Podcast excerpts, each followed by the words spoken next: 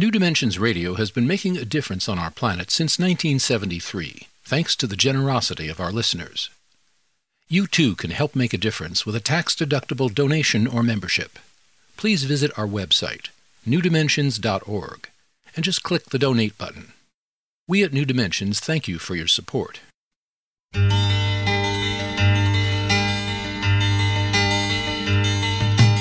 It is only through a change in human consciousness that the world will be transformed. The personal and the planetary are connected. As we expand our awareness of mind, body, psyche, and spirit, and bring that awareness actively into the world, so also will the world be changed. This is our quest as we explore new dimensions.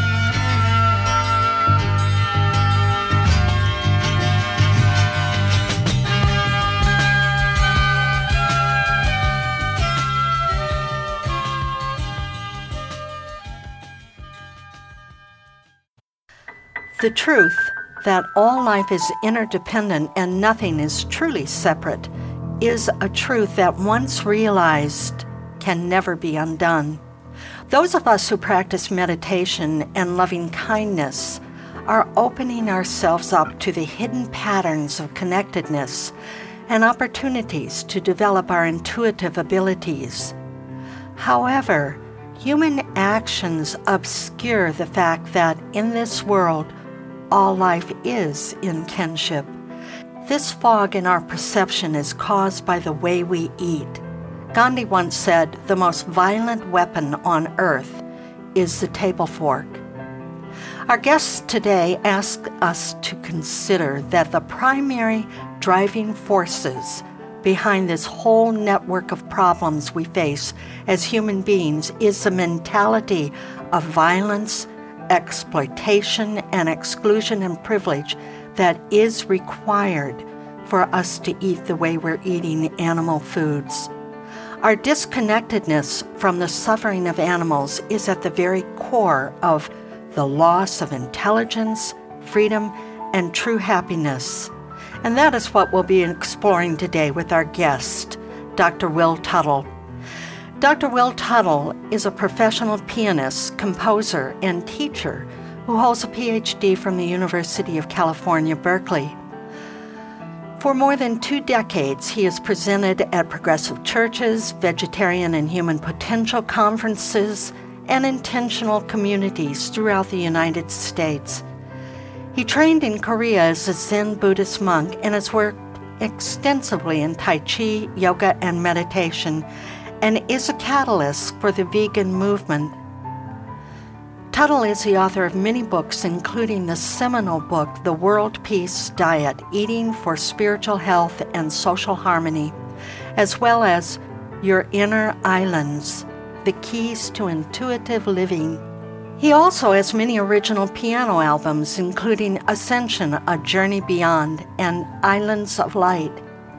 He also works with his artist wife, Madeline, who contributes to his presentations, books, and albums. Join us for the next hours. We explore how we as a species can become more free, more intelligent, more loving, and happier by the choices we make with our guest, Dr. Will Tuttle. I'm Justine Willis Toms. I'll be your host. Welcome to New Dimensions. Will, welcome. Thank you, Justine. I'm delighted to be with you. I'm so delighted to have you, to be sitting down with you right now. Uh, we're in early 2020, and I was able to watch the Golden Globes uh, that happened earlier this year, and they were uh, serving a whole vegan menu at the Golden Globes. I, I thought, well, wow, things are really changing, maybe for the better I would love to go back because I just a little bit into your past and go back to some of the travels that you did with your brother, the pilgrimage that you took mm. in your early 20s that really kind of set the stage for where you are now, I believe. Can you tell us a little bit about yeah, that? Yes, thank you. Yes. Um, You're right. I'm so glad to see uh, the positive changes that are happening uh, in the Golden Globes. I heard the, the Critics Circle is also going to be serving only vegan food, so we're, we're hoping the Oscars will go the same way. May we'll it see. be so. But uh, yeah, going back to 1975, actually, that was, uh, I had just graduated from, from Colby College in Maine. And you know, it was an interesting situation. I was raised in a typical family, eating the usual meals that everybody eats. Uh, but it was in Concord, Massachusetts, which maybe made a difference. I'm not sure, but I, I, fell in love with the writings of Thoreau and Emerson, and also of Walt Whitman. And I started also to get interested in Eastern religions.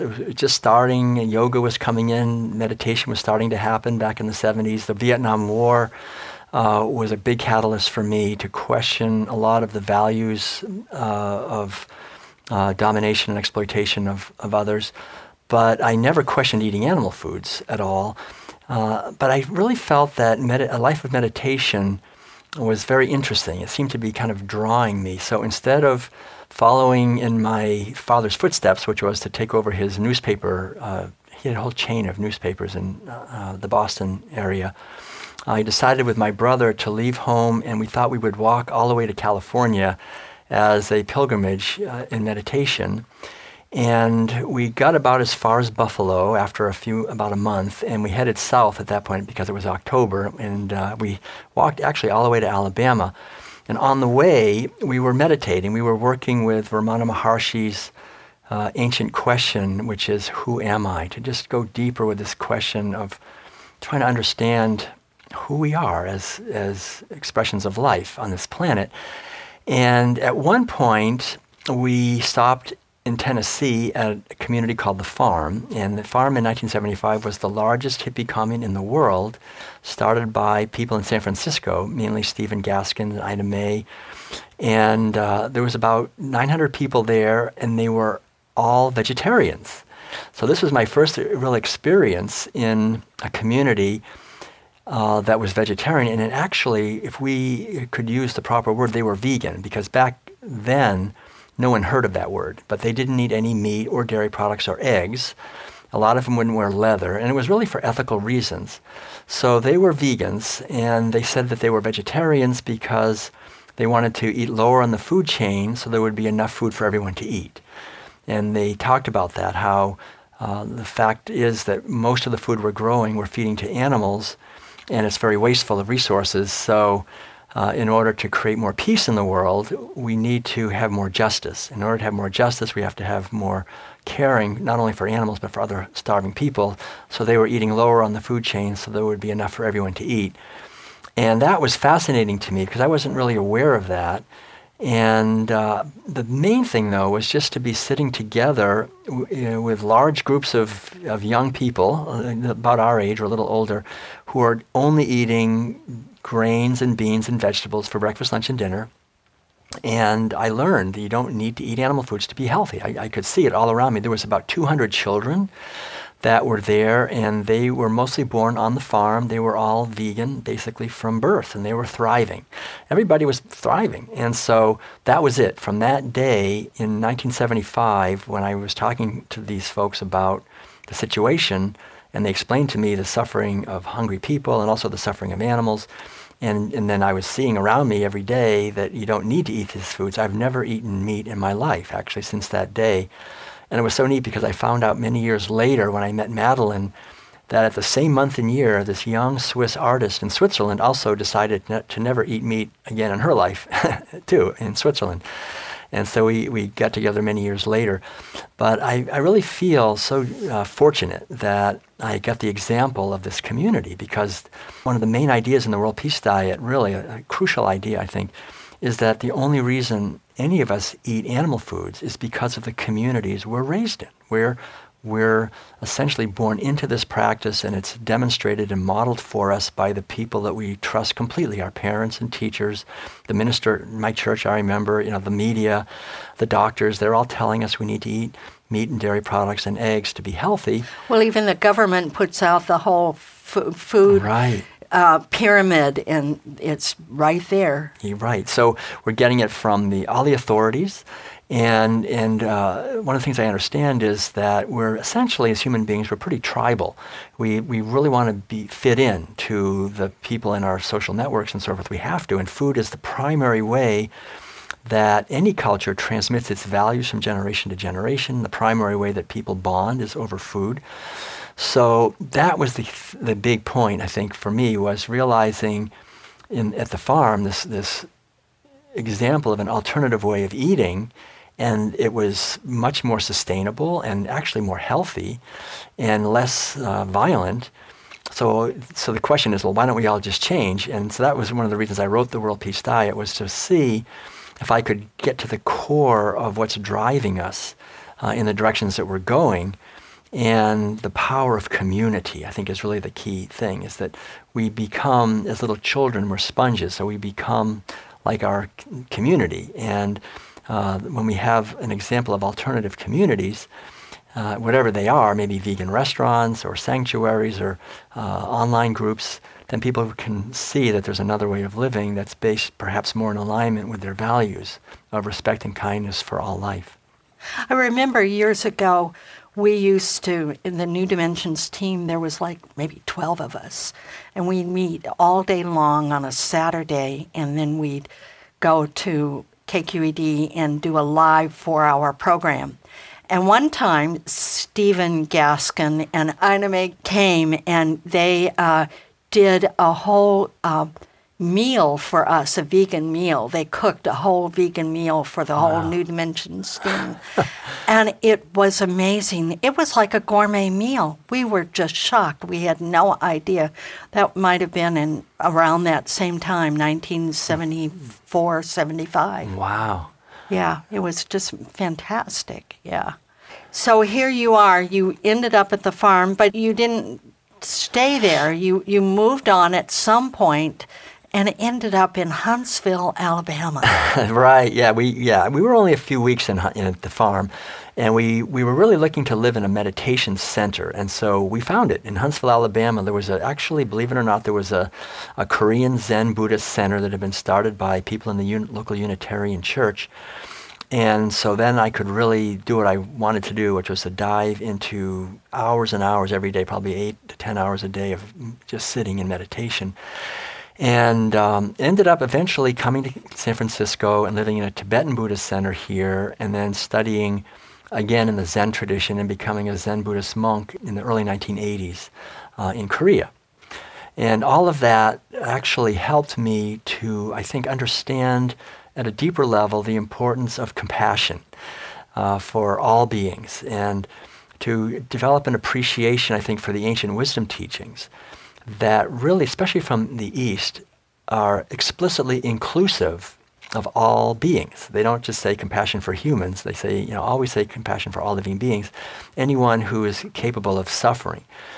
And so as the years have gone by, I've felt drawn to look more and more deeply into what is actually something that doesn't really uh, draw a lot of thought for most people is the, the impact of their food choices. But I've discovered that our food choices have huge impacts and that they can be much better than what they are now.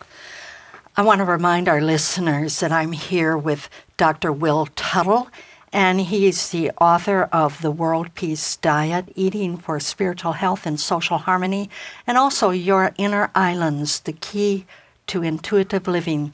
If you want to know more about his work, you can go to his website, willtuttle.com com. His spells his last name T U T T L E, willtuttle.com. Or you can get there through the New Dimensions website, newdimensions.org. I'm Justine Willis Toms. You're listening to New Dimensions.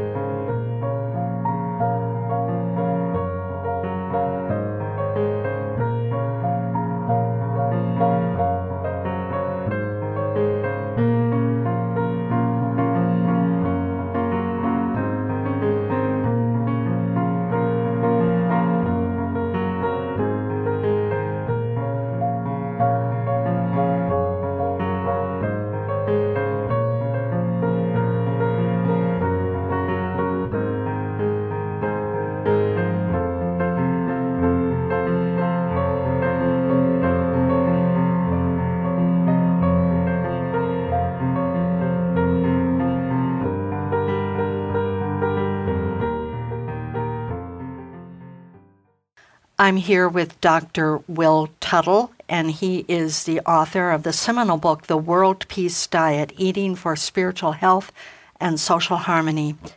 Well, we're talking about these choices, and I'm reminded of one of the precepts that goes through all the traditions. Every tradition, every religious or spiritual tradition has some um, form of this precept, and that's, we call it the golden rule do unto others as you would have them do unto you. And and this is something that I think that you, you really can talk about in in the way that we are treating animals. Right. Well, you know, the thing we have to understand, I guess, is that, as you say, this is a universal spiritual wisdom teaching not to harm others or do to them what we wouldn't want to have done to ourselves. When we've traveled all over the world, it's been wonderful to see how this teaching is so universal. We were in Qufu, China, a few years ago, where Confucius apparently first said this. And um, it, I think it, it just resonates at a deep level uh, in, our, in our bones when we hear the, the, this ancient teaching don't do to others what we wouldn't want to have done to ourselves. And also, whatever we sow, so shall we reap. It's very closely connected, these ideas that uh, whatever we most want for ourselves, to give that to others.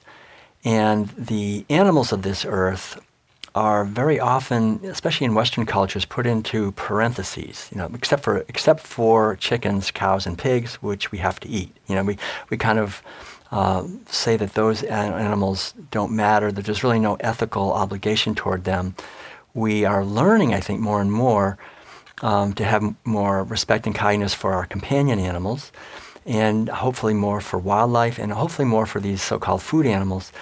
Research now is unequivocal that all these animals, all mammals and birds, reptiles, amphibians, uh, fishes, and so forth, have nervous systems that are comparable to ours, that they feel pain basically the same way we do, perhaps even more intensely, because they don't have cognitive processes to sort of figure things out. So the idea is that they absolutely do suffer at our hands physically and also emotionally, psychologically.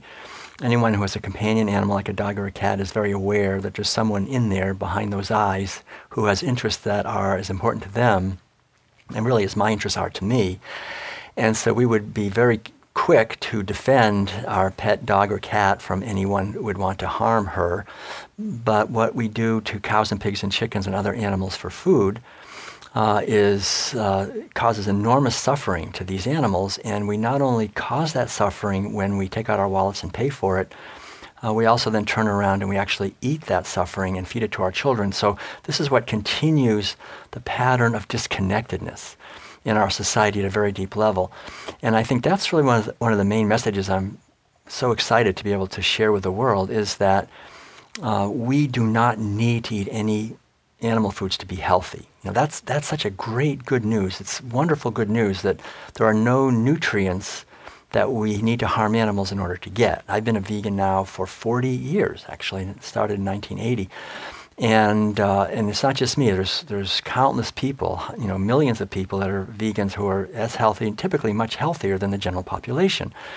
And the fact that we can feed everyone on a fraction of the land. This is also uh, now being understood. Joaquin Phoenix, that you know, recently talked about that at the uh, Golden Globes. How uh, animal agriculture is well understood to be the driving force behind the destruction of rainforests in Amazon uh, and the loss of habitat in the oceans, the, the, the, this, the devastation of soil and aquifers and the climate uh, instability that's caused by so much methane and nitrous oxide and cutting down of oceans. So uh, there's nothing more devastating environmentally than animal agriculture. But I understand very well because my father owned a whole chain of newspapers that in the media, you do not run any stories or give any news that will upset the advertisers. So that's why we don't hear much about this, because the biggest advertisers are the fast food companies, the big chemical companies, the big pharmaceutical industries, uh, the big bankers in the background that have made all the loans that need really a, require, in, in many ways, a, a reliable flood of sick people to keep everything running.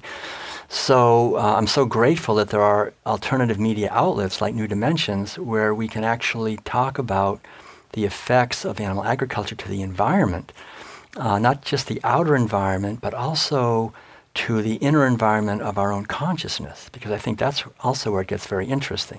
They're well, I think that's where you are very convincing in the way you present it. It's not only you, you just said a lot of things about climate, about the soil, about uh, health and, and the benefits of health, but more than all of that, it's how we are, I believe, if I interpret you correctly, it's it's about the violence that we're participating in. And that that in mm-hmm. itself is something much larger than anything else. Right. Yeah, that's the, the violence that's been invisibilized, uh, is the word I use. It's just our culture renders it invisible because we'd rather not see. So, the thing to understand, I think, really, is that when we're eating food, we're not just eating food at the table, we're also eating attitudes. There's a whole constellation of attitudes that we're eating when we're eating f- food. And so, if the food is animal based foods, some of the attitudes we're eating are very destructive, actually, to our own intelligence and h- harmony and to uh, inner peace. Uh, one of them, for example, is the attitude of disconnectedness. I think it's pretty unavoidable for the most part. Um, we don't want to deeply make a connection between what's on our plate and what it actually took to get it onto our plate. We don't want to look into the suffering of the animals. Dairy products and eggs, I've discovered, have enormous amounts of suffering. Not, it's not just the flesh of animals, uh, but also the, there's a lot of slavery and sexual abuse of animals that go on. So we would rather not think about it. So uh, I have my, my PhD is in education from UC Berkeley, and one of the things that we understand is that intelligence, essentially the capacity uh, of intelligence, is the capacity to make connections. That's the underlying definition of intelligence. So if we have a, a routine ritual in, in our society, three times a day we're eating animal foods and learning with every ritual to not make connections, it's eroding our basic intelligence at a cultural level. And I think it really explains in many ways why we have so much potential and so much capacity for intelligence, but we're using that intelligence in so many destructive ways because I think of animal agriculture, it submerges our intelligence underneath a deep sense of shame and guilt that we don't ever really feel. And it's not just our cognitive intelligence, I think it's also our emotional intelligence as well is reduced when we're eating animal foods because we don't want to really care deeply or feel deeply into um, the suffering of the, of the animals, uh, the interconnected suffering of other people uh, who are, are, go- are, hungry because we're taking most of the grain and petroleum to feed our animals, and the interconnected suffering of future generations. All of these are interconnected.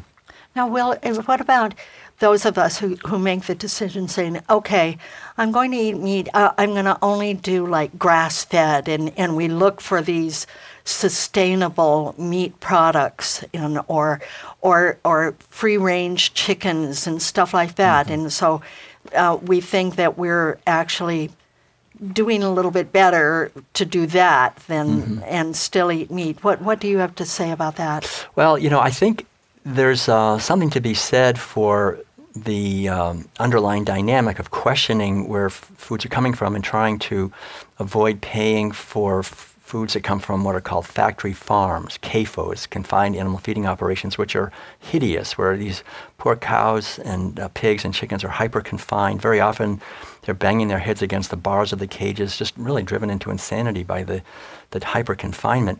So when we see free range, grass fed, and so forth, we think, well, that, that must be much better. Um, I've done quite a bit of research, though, and the problem is that in any event, of course, you have to kill the animals, you have to impregnate them against their will. Uh, whenever, whenever a mother gives birth to a baby, like a mother cow gives birth to a baby, she feels that that's my baby. I want to nurse that baby, but on any dairy, organic or not, it never happens. The baby is always stolen and killed, and then she's impregnated again against her will and pregnant and lactating while simultaneously. So there's this tremendous suffering that these animals go through, whether it's free range or, or organic or grass fed and they're all killed, uh, which is uh, something that we all know is um, against the natural yearning that every animal has to live. You know, I am reminded of a, a, a an event that a very dear friend told me about a cow. She happened to drive past when a calf was being born, and it was down in a little valley. And all the rest of the herd, the other cows, were up on the ridge. And the calf was born, and then she stopped the car and she just watched. And she watched the all the other cows, these were all female cows, they came down in a line, one by one, down to this mother cow who had just birthed. And each one licked the calf, and then the, they stood in a circle around this mother who had just birthed this calf. Mm. Now, for me, that's, that just says there's a natural order to mm-hmm. things, mm, and right. this the cows knew something about birthing. I think Ina May Gaskin would have approved. Isn't that yeah? Know? Exactly. That's the thing. And, the, and these animals, uh, they're very uh, connected to each other, and they have communities. But again. Uh, with animal agriculture, we break the bonds of, of the family life. The, the, mo- the baby's always stolen from the mother. It's, this is the, probably the biggest wound I think that we endure is what we inflict on others. Uh, I call it the domination of the sacred feminine. You know, animal agriculture is really founded at its core on breaking the bond between the mother and her offspring and stealing the baby from the mother.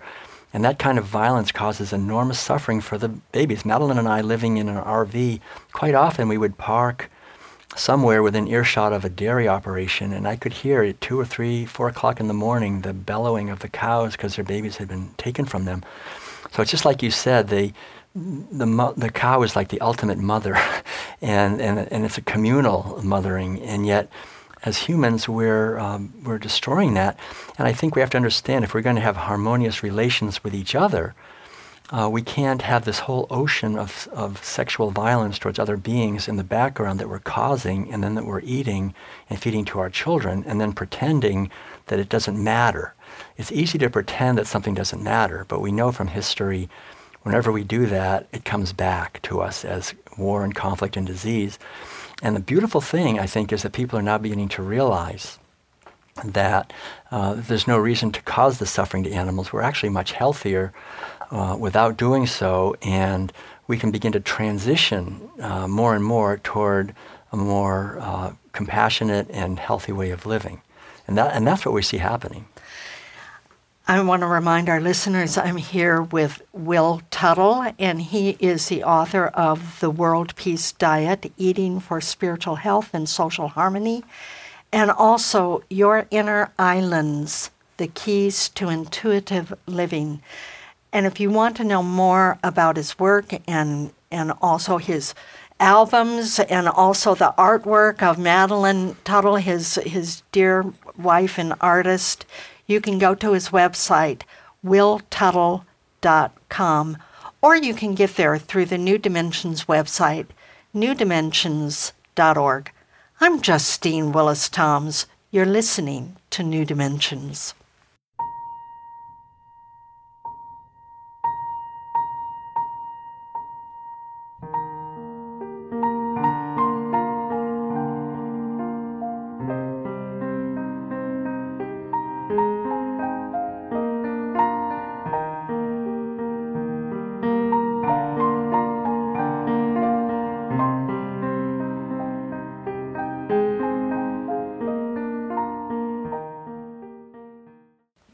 I'm here with Dr. Will Tuttle, and he's the author of The World Peace Diet Eating for Spiritual Health and Social Harmony, and also m- many other books, including Your Inner Islands The Keys to Intuitive Living. And uh, Will, I, I wanted to ask you those seem like two very different things, but what does developing our intuition have to do with world peace? It's the key, I think, in many ways to world peace because t- intuition is the inner knowing that we all have that's not a product merely of conditioning and rationality. These are great things. I mean, conditioning can be very helpful, uh, rationality and logic and analysis are very helpful. But I think we all know that if we study any kind of wisdom teachings or spiritual teachings, that there's always an emphasis on quieting the mind and connecting with a deeper level of knowing or a capacity for direct knowing, non dualistic knowing, where the wall between the subject and the object begins to dissolve. So, as long as there's this basic idea that what I am is a fundamentally separate self that's disconnected from what I see around me, then there'll be a craving to try to get what I want, keep away what I don't want. In the Buddhist tradition, that's called samsara, which means suffering that never ends. It's based on the false uh, understanding. And intuition is an arising of an inner knowing that happens when our mind becomes quiet and it can help guide us in our lives. I think one of the greatest gifts intuition gives us is just to live our unique life, to, to find how we are to be expressing and living in this world authentically. And it's connected to inner peace and to world peace because if we're not connected with that, then we're being propelled merely by our conditioning. And the conditioning in our society is really pretty toxic. There's a, a wonderful saying by Krishnamurti, something like this. He, he said, it's not a good idea to be well adjusted to a profoundly sick society. you know, and I think you know that says so much. You know, we we want to be well adjusted to whatever society we're raised in. We want to be well liked and so forth. But at a certain point in our uh, awakening, I think we begin to realize that we have to question the underlying narrative in our society, and it's the intuition that helps us to do that, I think, more than anything, when we quiet our mind and connect with the light that is shining always and realizing that what we are is an expression of life that is eternal, that what we are was never born and will never die. We have a physical body that is an expression, uh, a way of, uh, of uh, dealing with what we see around us, a vehicle uh, of consciousness, but what we are is the consciousness itself. And this is something that I think is a foundation for peace as individuals because then we realize that our happiness is not dependent on what we get in the outer world. Uh, our happiness is existential, it's, it's just our true nature. And this gives rise also to kindness and compassion because we see that others are also expressions of infinite and eternal consciousness and not just humans, but all beings. And I think that awakens in us a yearning to bless others or to try to uh, at least not harm them and, and, to respect them. And so this is w- what connects, I think, to what we call veganism, which is really just an expression of ahimsa, is really the ancient teaching. Ahimsa means non harmfulness. And I, when I've studied, I used to teach college courses in comparative religion, and every world religion essentially has that as a core teaching, not to harm others unnecessarily, because that blocks intuition. As soon as I start harming others, un, you know, for my own benefit, then the mind begins to create a concrete case around itself in a, in a way. We just we begin to uh, contract and we just see the world in terms of how I can manipulate and use others to get what I want, which creates suffering for them, but also it always boomerangs back to me. So that's why I think all these things are connected. Intuition helps us to quiet our mind and connect with our inner wisdom. It gives rise, in many ways, to compassion and understanding because we see that we're not a fundamentally separate self. And then ahimsa or nonviolence, which is vegan living, to just do the best we can not to harm ecosystems, animals, future generations, hungry people, the whole web of life that we're involved with. You know, uh, Will, I can remember a story that you tell that where you are direct recipient of someone following their own intuition that they had developed in a deep way and they were very connected to it. And this goes back to your story of going to the farm. And you're at the farm with your brother Ed, and you have a kind of vision of something, uh, of a monk with a staff. And at that moment, a man walks in. Oh, that's an interesting story. I, I, I mean, hardly it, ever tell that, but I can I can tell you what oh, happened. Please. Actually, it was very interesting. Yeah, we were at the farm, and it was a Sunday afternoon, we were in the in this big one big room they have where they would hold the the big meditation rooms. We were all alone there, and I was just sitting in this chair looking out into the room, and it was like the whole room came alive with a shimmering presence. It was very interesting. This kind of thing doesn't usually ever happen to me, but I could really feel the presence of beings in the room that you couldn't quite see. And I said to my brother, Ed, you know, there's beings in here. And he said, Yeah, I know, I can see it too. and we were really um, quite amazed at how very real. It seemed that we were there was something in that room with us but we couldn't quite see. And then i felt this something come close to me and touch me right um, like between my eyes in the forehead and then leave and then the whole room went back to normal and it was like normal room again. And then about two minutes later the door opened and this guy walked in uh, his said his name was Big John. he said his name, John, I guess, but he was a huge guy. And he said uh, he was with a woman. He said, "My wife and I, we just got married. They were from Huntsville, Alabama." He said, um, we, "We just got married. We were driving uh, to Florida for our honeymoon." He said, "I got a message that I got to go to the farm. I have a, I have to deliver a message to someone at the farm."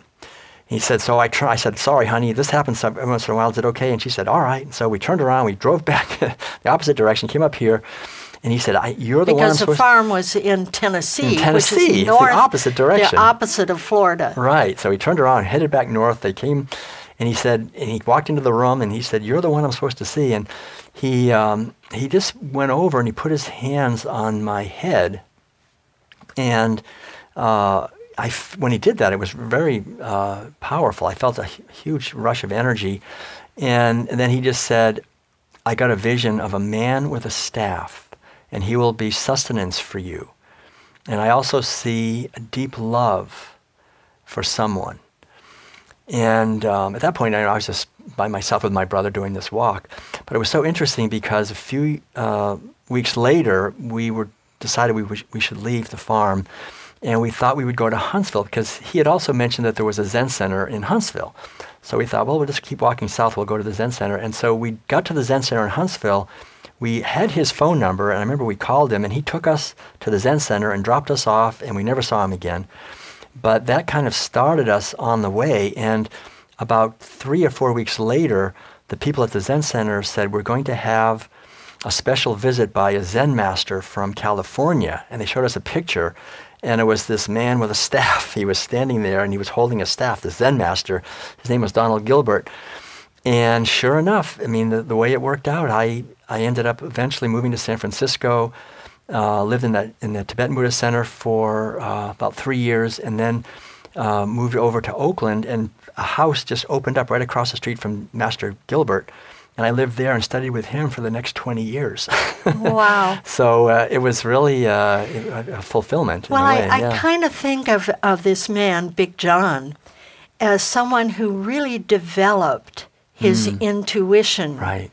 And he he followed it. He he it didn't make any sense to him. It wasn't rational, but he acted on it. And so going back to the need for developing our intuition and it has to do with non-harming and, and it just reminds me of the four precepts uh, what the buddhists would call the five immeasurable no is it the yeah the five immeasurables no, oh, the four immeasurables. The four immeasurables, right. The, yeah, mm-hmm. yeah. Yeah, it, it does connect, actually, I think, with both the five precepts and the four immeasurables. And uh, what those are, I think, you know, intuition is, um, like you say, it's an inner knowing that we just follow. Even when the, even when our rational mind or the world says it's ridiculous, we somehow we know that this is the right thing for us. And uh, the four immeasurables are love, compassion, joy, and peace. Essentially, you know, love, um, Maitri is, is this basic kindness for other beings. Karuna uh, is not only compassion, not only yearning that others be free from su- suffering, but also the yearning to act, to help relieve uh, uh, the suffering of others. So that's a very profound and powerful form of love, I think. And mudita is joy, which is the, uh, the joy not just that I got what I want, but joy in the joy of others. So it, it also connects in with compassion. And then upekkha or peace or har- is also translated as harmony. And it's also the kind of love that's not specific. It's love for everyone equally. It has that sense of equal, equality, to love all beings equally, even friends or even those who maybe are a problem for us, to try to get over that sense of liking some and not caring about others to try to develop that and capacity. there's a wonderful meditation where we we take that those precepts and we just we do mm-hmm. we apply them to ourselves and then our family and then our community and then we go out and then we apply them in this meditation to the whole world right yeah, yeah that's a wonderful meditation because it's not only bringing us into the moment but it also helps uh, to purify our consciousness and i i remember uh, doing this practice a lot when I was a, a, Zen monk in Korea. And one time, it was interesting. One time, they delivered to everybody a piece of cake. There was a. I was in this foreign uh, sangha, just uh, like me and somebody from Germany and somebody, a couple from England and Denmark, and so we would get every once in a while as a gift, maybe once a month, a, a piece of cake and I saved it for later. I came back to my little locker and it was gone. One of the, one of the other monks had stolen my cake. I remember, and it was so neat because you know the natural tendency would be to be kind of bugged or something. But I was doing this practice of love, compassion, joy, and peace for hours every day, and the natural reaction was I just thought, wow, somebody had one cake and then he had another one that must have been so great, you know. and I just had this feeling of like, wow, that must. I just enjoyed it more than if I'd eaten, eaten it myself. And I think that's the kind of thing these practices can actually help us transform our consciousness, so that instead of getting angry and judgmental, we just naturally f- send love to other people because we understand that we're ultimately not separate. Exactly, and I want to talk about how we develop that through meditation. Uh, but I also want to remind our listeners that I'm here with Dr. Will Tuttle, and he's the author of The World Peace Diet Eating for Spiritual Health and Social Harmony. And also, one of his books is Your Inner Islands The Keys to Intuitive Living. And if you want to know more about his work, you can go to his website. By the way, um, M- Madeline Tuttle does artwork for, for, for that book and for his albums, and she's very much involved in his presentations. His website is Will Tuttle, T U T T L E, willtuttle.com. Or you can get there through the New Dimensions website, newdimensions.org. I'm Justine Willis Toms. You're listening to New Dimensions.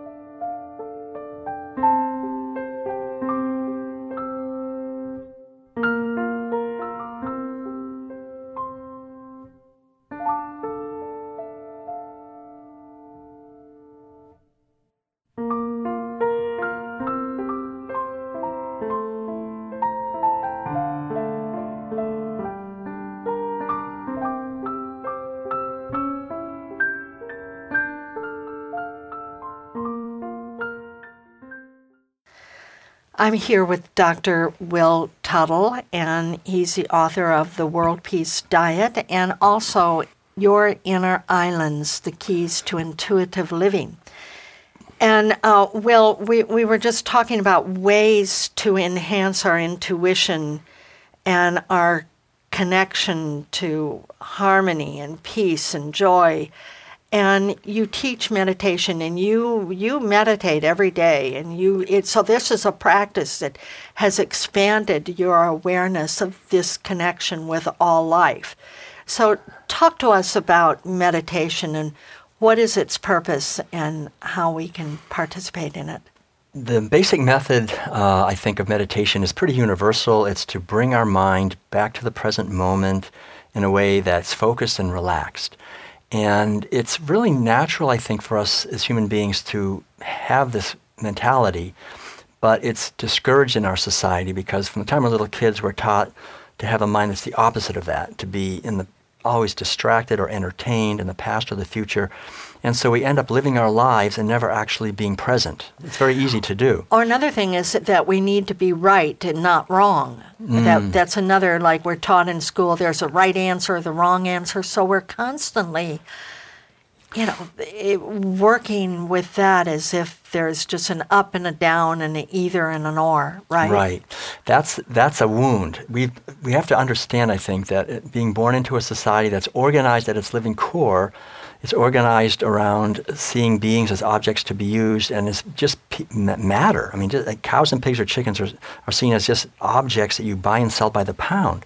So when we do that for 10,000 years, we've been doing that now for about 10,000 years, we create an entire society now that's probably the most materialistic ever in the history of the world where we even see ourselves as just matter. Just I'm, you know, my body is all I am. I'm gonna when I die, that's the end and we treat ourselves and each other in many ways. And so for me, it's like the mind gets colonized. You know, we see what happens to a, a, a, a, people that get colonized, and all of their natural wisdom and, and powers get taken away in many ways, and, and something is superimposed upon them.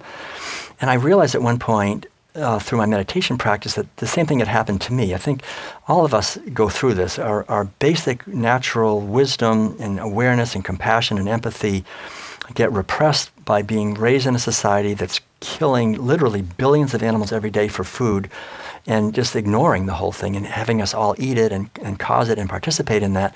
So we're forced into a very non meditative state because if we were deeply meditative, we would be very sensitive to the energy of what we're doing, what we're eating, how things affect other things. But we put on armor. We're all forced in many ways to put on armor to uh, to protect ourselves in a society that harms us as little kids in many ways.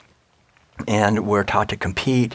Uh, like you say, we have to be right all the time. If we get the wrong answer, we're not going to get to the next grade. We're going to be left behind. We're not going to, we could fail. And so it, it gets very visceral, uh, this wounding and then eating uh, terror and fear and pain and despair and anxiety in the form of animal foods also causes a lot of problems as well as we understand now the, um, the gut uh, micro this is a very important point actually the, it's called the, the microbiome which is the community of trillions of cells that live inside of us um, they are really designed only to eat polypeptides uh, primarily, which come from complex carbohydrates.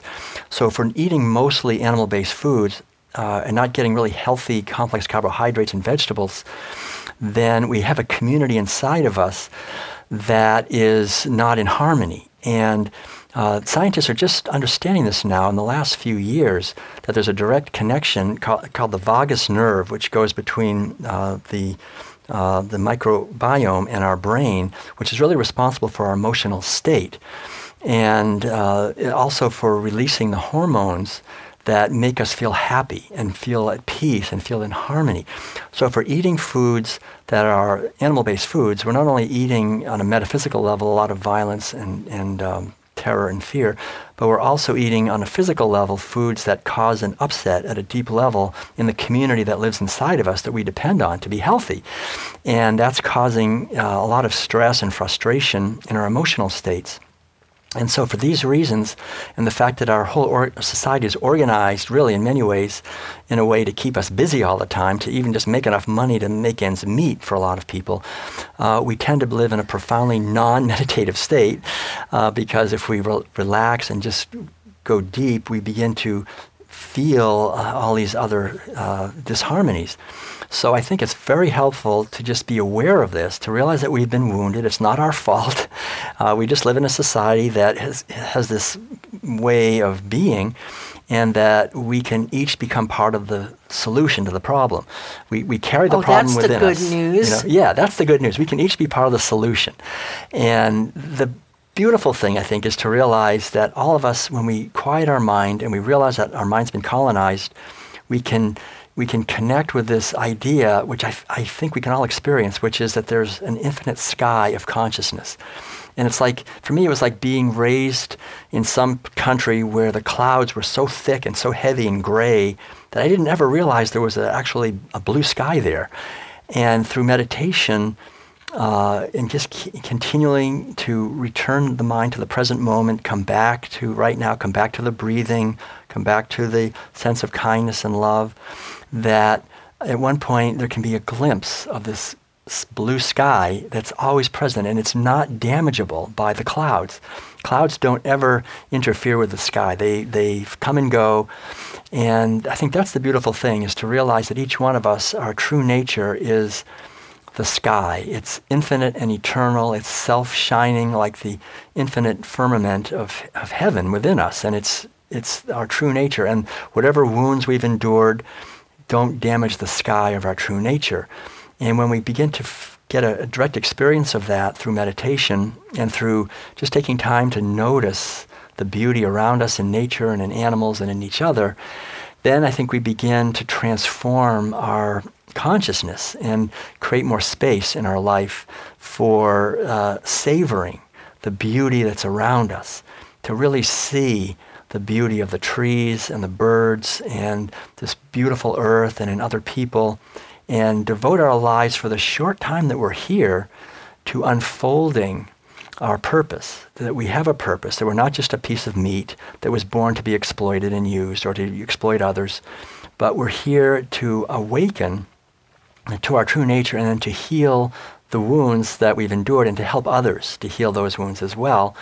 And the more I think that we do this, the more we feel this basic spontaneous sense of joy which comes from living our purpose. And all of this, I think, connects. It's all interconnected at a deep level. Our food is very important because it's our most intimate connection with nature and with our society. So we have to realize that when we eat food, we're not just uh, causing something, we're also embodying something. And out of that, we can begin to uh, connect with an inner consciousness that honors the sacred feminine dimension of life, which is the, the feminine dimension uh, is what we all depend on at a deep level. If, if our mother uh, didn't care for us when we were a little baby, uh, we would be psychologically and physically harmed, and our whole society would be very uh, damaged if that becomes widespread. So, to understand the importance of the sacred feminine, whether we're a man or a woman, to cultivate that is a sense of caring uh, for those who are around us and for ourselves. And realize that we've been raised in a society where we've been taught not to do that and to see others as objects.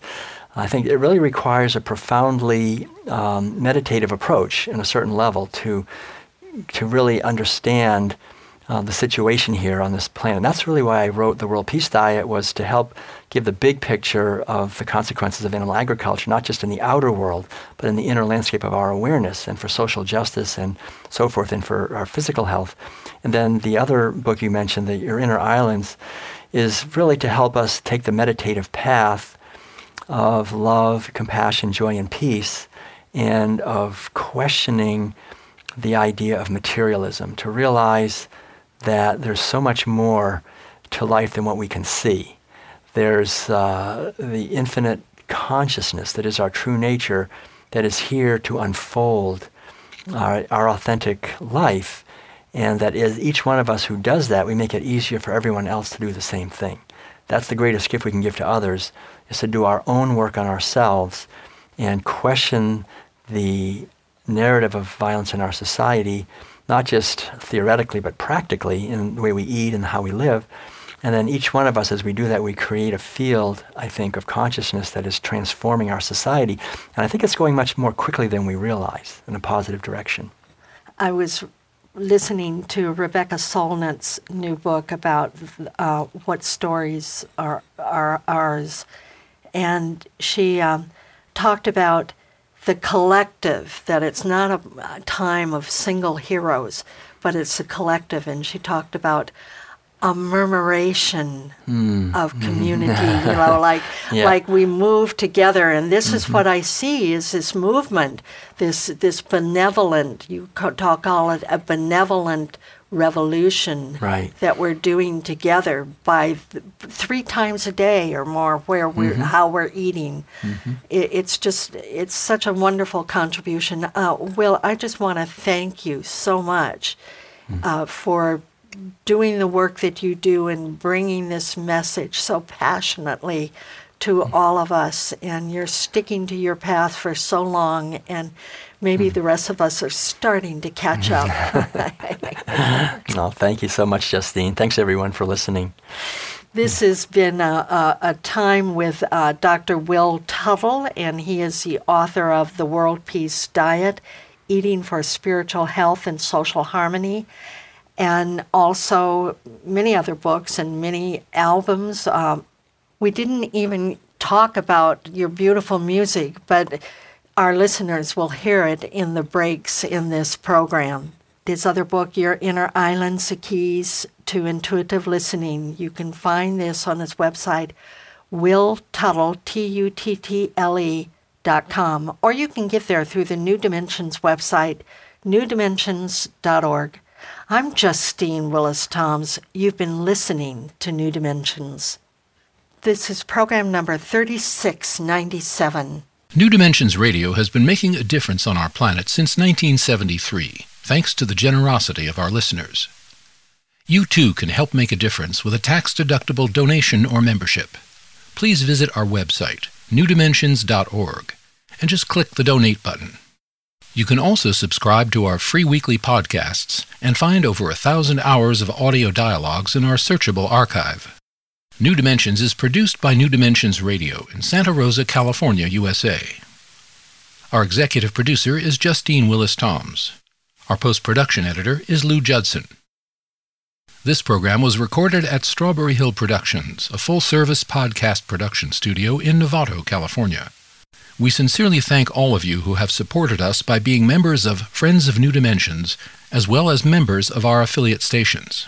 My name is Dan Drayson. On behalf of everyone at New Dimensions, whose endeavors make this program possible, I'm wishing you well.